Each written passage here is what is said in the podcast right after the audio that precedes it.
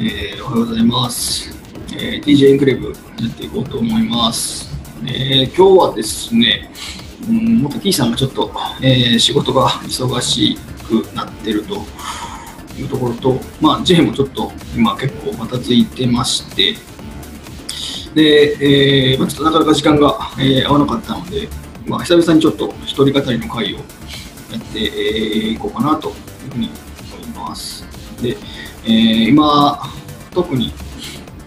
クラブハウスが、えーすごく人気というか、まあ、一気に拡散をしていまして、えーまあ、この収録2月4日の木曜日なんですけど、まあ、2月4日時点では、えーちょっとまだあのクラブハウスとしての、えまあ、いわゆるポジショニングというか、えクラブハウスといえば、えこんな使い方をする、こんな使われ方をするみたいな、えイメージがちょっとまだ定まりきっていないところ、えもあるので、まあ、どういう、ね、ところにあの着地していくのかなっていうのは、まさにちょっと現在進行形で、えー見つめているというところなんですけれども、あの私、J 自身もあのいくつかの、えールームですかね、でお話をさせていただくこともあったり、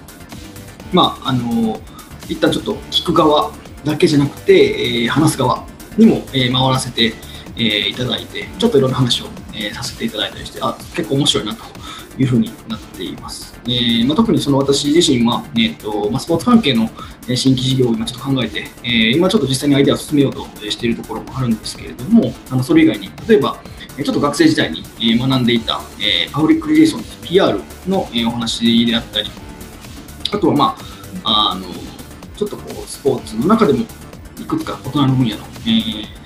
ルームに入って、ちょっと、えー今登壇じゃないですけど、話をさせてもらったりということが、やったりするので、結構あの刺激も多くて、え楽しいなと、え思っています。ただ、あのまあ、ツイッターとかでもね、よくあの皆さん、えコメントされてるように、ちょっと、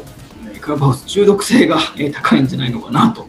いうようなこともあったりして、なかなか、えーちょっと夜遅くまで眠れませんよという日々が続く人も、ま、ちょくちょく出てたりとかですね、あとはその、えー品質の面で見たときに、この前、あのイーロン・マスクですね、えー、とアメリカの方で、えクラブハウス上で、あのおそらく、えー記者会見だったのかな、何かのアナウンスメントをするっていうときに、えーもう回線がパンクして全然あのルームに入れないとか、えーっていうこともあったりしたので、まあ、ちょっとそこはまだ改善の余地があるんじゃないのかなと思いつつも、やっぱりその音声で、えー SNS の人とつながるっていうことで、やっぱりあの言われてみれば、あのまあ、そうだなと思いつつも、今までそれってなかったので、やっぱり画期的な、えプロダクトというか、えサービスが、え世の中に登場して、それがどんどんどんどん、え私たちの身近なところにも広がっていってるなと、えいうことを感じています。うんまあ、J 自身、私自身もですね、あの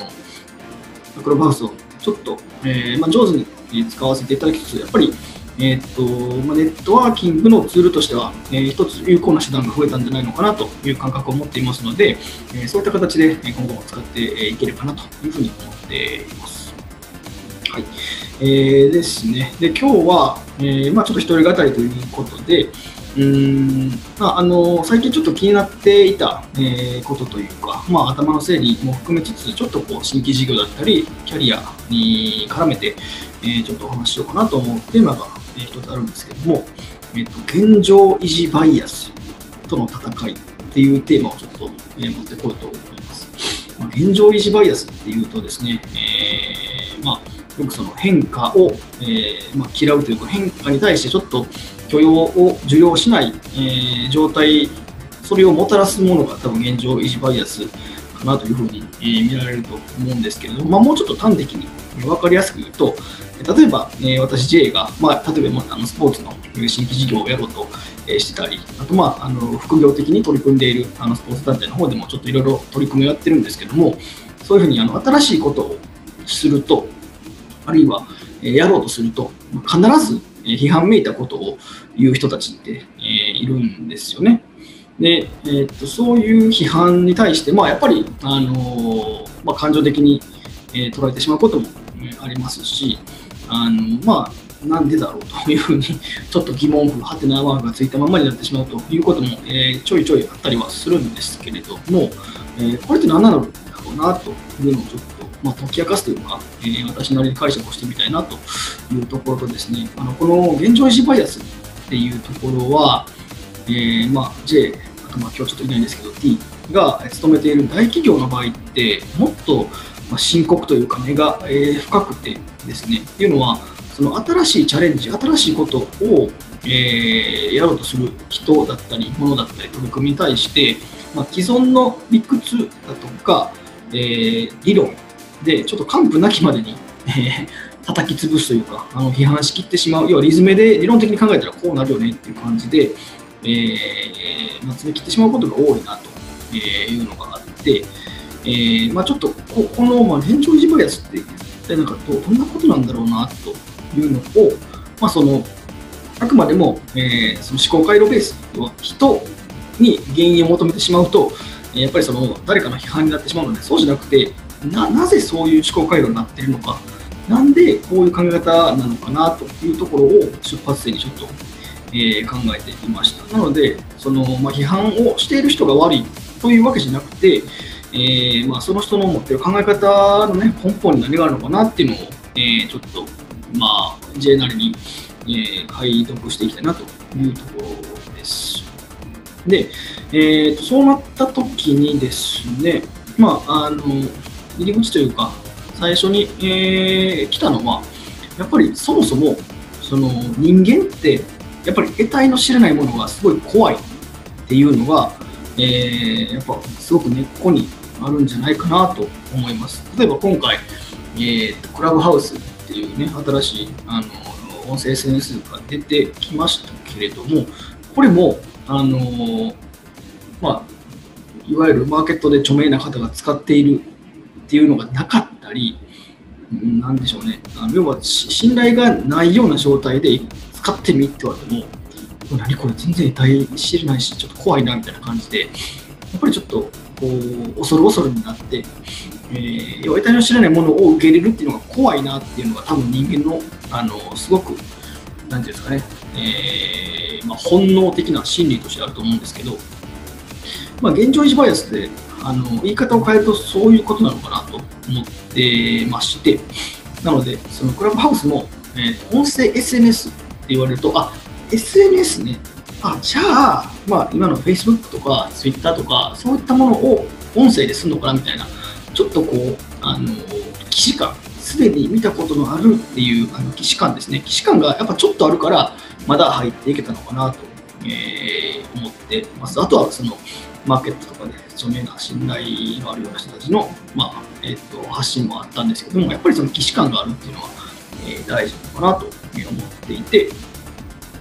で、えー、なので逆に言うと、その現状維持バイアスを乗り越えるためには、いかに、えっ、と、この変化というか、これを使うことが全然怖くないんですよと、あなたに利益をもたらすものなんですよっていうのを、あの綺麗に受け止めてもらえるように、えー、表現するかっていうのがおそらく一つのポイントになってくるのかなと思うんですね。で逆にそれがない状態で新しいことをします。変化を巻き起こします。こんなことにチャレンジします。って言ったところで、まあ、やっぱり人間って基本的にあの現状維持が、えー、好きになので、まあ、ここはどこで周りに誰がいて、え物事はこういうふうに大体動いていっていつ何が起きるかっていうのがある程度、え決まっているそういう状態だとやっぱり安心できるし、えその方程式に基づいて、え物事を見て考えるっていうそういう、ま癖というかそういう習性が多分あるのであのここから、えー、あんまり乖離せずというかあのこの方程式、この修正を分かった上で新しいものをもたらす、変化をもたらすっていうことを、やっぱりその変化を起こす側はしていかないといけないのかなというふうに、えー、最近よく思っています。あの冒頭もちょっと、えー、お話ししましたように、まあ、今、スポーツの分野でちょっと新規市場チャレンジをしていますし、あと、副業的にやっているスポーツ団体の方でも新しいことに今現にチャレンジを、えー、ついこの間、えーまあ、チャレンジをしたんですけれども、やっぱりあの何かしら、えー、言われることはあるんだなと思っています。で、えー、それって、まあ、今までちょっとお伝えしたことを少し角度を変えると、やっぱり常識を変えるえ今までの常識にないことをするっていうことだと思うので、ある意味、そのチャレンジの内容、取り組みの方向性っていうのは正解なのかなと、えー、思いつつも、やっぱりその状態で放置をしてしまうのも良くないので、えっとまあ、いかに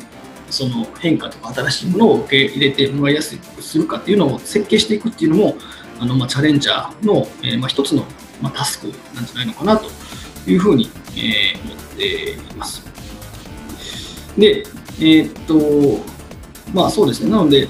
まあ、ほとんどの人が、えー、っとこの現状維持バイアスっていう世界の中にやっぱり生きてると思うんですよね。あの私だったり、まあ、T さんもそうですし、あのまあ私の、え、周りにはたくさんいるそのチャレンジをする変化を起こす新しいことをするっていうのが好きな人は、まあ、どっちかっていうと、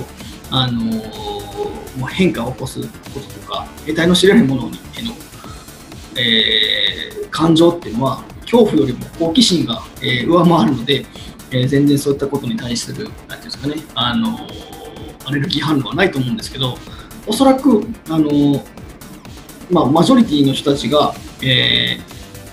ー、現状維持というか、あの新しいこと、常識を超えること、自分の、えー、想像の範疇外のことに対する、やっぱり拒否感というか、えー、許容度合いってあんまり高くないのかなとえ、思っていてでそれを、ね、あの既存の常識とか考え方を、えぶっ壊すような存在や考え方にはもう自動的に、えー、拒否感を発動してしまうというのが、まあ、現状維持バイアスの正体なんだろうなというふうに思っています。で、えー、さらにややこしいのは、まあ、この現状維持バイアスっていう、なんていうんですかね、その人間のある種本能的な働きというか、えー、頭の中の構造があって、でここにさらに人間関係のパワーバランスっていうのが加わってしまうと余計に話がややこしくなるんですよね。ので、えー、っといつの間にか、えー、っとこの常識に対してこの考え方って受け入れてもらうのが難しいけどどうやったら受け入れてもらえるのかなっていうのを考えていくというところからそこにその人が乗っかってしまうことでなんか俺たちはこのグループの常識でやってるのに A さんっていう人がこの常識を踏みにじってぶっ壊そうとしているなんてこったみたいな形でそのいつの間にか人対人みたいな構造になってしまいやすいっていうのもこの、えー、まあ、現状石バイアスにちょっとよくついてもらう話なんだなと思っていて、まあ、ここは、えー、しっかりと切り離して、えー、人は人、え考えは考えっていうふうに見ていかないといけないのかなっていうのも、えまあ、本当にあの新規事業に携わって学ぶことですし、まあ、あのもう一歩広げてみるとキャリアとかねに関しても言えることなんじゃないのかなというふうに、え思っています。で、えー、っと、まあそうですね、キャリアに関して、まあ、その現状維持バイアスの話をすると、まあ、あの J と T が勤務している会社、まあ、日系の大企業ですけれども、こういった大企業って、まあ、10年、20年前と比べるとだいぶ和らいではきたとはいうものの、やっぱりその、えー、基本的にはずっと勤め上げるという思想設計の中で、えーまあ、そういう常識の中で、えー、社員が働いているということになるので、えっと、ちょっと自分自身の将来とか可能性を鑑みて、えー、キャリアを変えますみたいな、えー、話が出たときには、結構の数の人がですね、あのキャリアを変えると言った人に対して、えーまあ、ネガティブな感情を抱いてしまう。なぜこの会社から出ていくんだ、お前はどうしちまったんだ？みたいな感じでリアクションするっていうケースが結構多いんですけど、これもやっぱ現状維持バイアスと同じだと思ってまして、まあ、あの、ね、一つの会社の中にずっといると、まあ、ある程度将来って計算できるのはもちろんそうはそうなんですけど、まあ、そうじゃない価値観の中で生きる人もやっぱりいるのはいますし、その人が、えー、既存のね、あの常識の外の世界での方がもしかしたら幸せをつかめるかもしれないという話って全然往々にしてあると思うんで、まあ、そこはあのキャリアっていう観点でもちゃんと受け入れていけるような、え形になった方が、えいいんじゃないかなと思いますし、まあ、T と J はその辺は、まあ、比較的意識をして仕事をしてるんじゃないのかなというふうに思っています。はい、で、まあ、そのじゃあ現状維持バイアスと、え、向き合ったときに、そうですね、まあ、自分自身がその現状維持バイアスと戦う、要は何か新しいことをやってみたい、挑戦したい、えー、って思っているときに、いや、でも、ちょっとこれって今の常識と比べると、あまりにもちょっと飛びすぎてるなとか、いやなんかチャレンジしてみたいけどちょっと無理かな常識から外れてるしなという時にちょっと大事にできるというか、えー、すごく響く、えー、言葉っていうのが実は、えー、ありまして、まあ、これ実はあの私が留学中にあの留学先でそのまあスローガン的に、よく同級生との間で使っていたパワーワードが、あるんですけれどもそれは何かっていうと、えー、get out of your comfort zone、え get out of your comfort zone あのあなたの、まあえー、快適な、えー、ゾーンエリアから一歩踏み出せっていう言葉で要はもう安住することなく、えー、前に進んでというかチャレンジし続けなさいねというふうな、えー、フレーズになります。あのまあ、MBA で留学していたところがですねこの言葉を何回も何回も、えー、学生たちに言ってくれてで私たち学生もまそれをお互いに言い聞かせるということをずっとやってました、まあ、心地よいところから一歩踏み出すのってやっぱすごい勇気がいりますし要はあのー、常識の外に自分をさらすっていうことなので、まあ、批判もあれば、えー、逆風もあればいろんななんでしょうね未知のこともあって怖いんですけどただやっぱその踏み出していった先にしかないものというかそこでしか得られないものっていうのがやっぱりあるっていうのもまた事実で、まあ、私はちょっとこの、えー、Get Out of the Comfort Zone っていう言葉を胸に、えーまあ、日本人ですけれどもあの現地の、えーなんていうんですかね、まあ、日本でいうアカデミックサークルみたいな、えー、ところの、えー、まあ、代表、えー、共同幹事みたいなことをやってたりとか、えー、ちょっと一歩踏み出してやったりしてみましたし、やっぱりその経験って今の自分にもすごく来てるんで、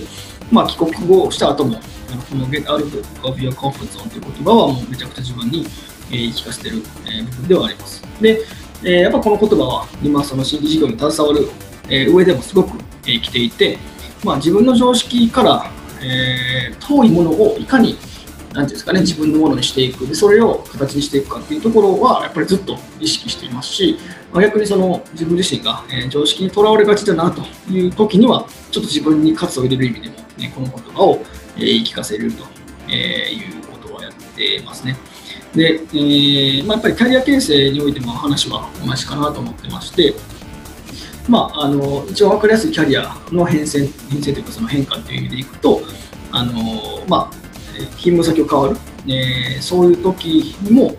やっぱりその自分が今持ってないよう自分が安住しないように、えー、どんどんチャレンジしていくっていうことが大事だなと思いますし、まああの会社の、ね、枠を飛び越えないにしてもやっぱりその一つの会社の中で、えー、全然違うえー、バックグラウンドの仕事をを、えー、するっていうこともそういう話に近いのかなと思って。いて私自身は実際あの今まで HR と,、えーとまあ、ちょっと海外系のお仕事で今新規事業という形で、まあ、3つの、えー、もう全然背景異なる仕事をやってき、えー、ました。でやっぱりその時その度にはその、まあ、Get Out of the Comfort Zone ってことは意識してましたし実際それをベースに、まあ、行動できてきたかなと思うんであのこれはあこれからも大事にしたいですし、えー、今の自分自身に対してもあの本当に、まあ、安住することなくずっとずっと、えー、チャレンジしろよということを言い聞かせて、えー、これからも、まあ、頑張っていきたいなというふうに思っています。はい。えー、一人語りなのに、あの、結構飛ばし気味でバーッとお話をしてしまったんですけれども、やっぱり、あの、まあ、現状維持は衰退という言葉がよくあると思うんですが、まあ、私自身その通りだと思うので、その現状の中にね、山にしたくなるというのを、ちょっと、えー、抑えるというか、飛び越えて、えー、引き続きチャレンジをどんどんしていけるようになれればなと。えー、なおチャレンジをしてるんですけども、あのより鋭いチャレンジをしていければなと、思っています。はい。はこんなところですかね。えー、それでは、よければ、えー、Spotify、Apple Podcast などの、えー、ポッドキャストチャンネル登録をお願いします。また、Twitter で、えー、ハッシュタグ TJ Enclave で、えー、コメントや感想など、どしどししておりますので、また、えー、次回もよろしくお願いします。それではまた。バイバイ。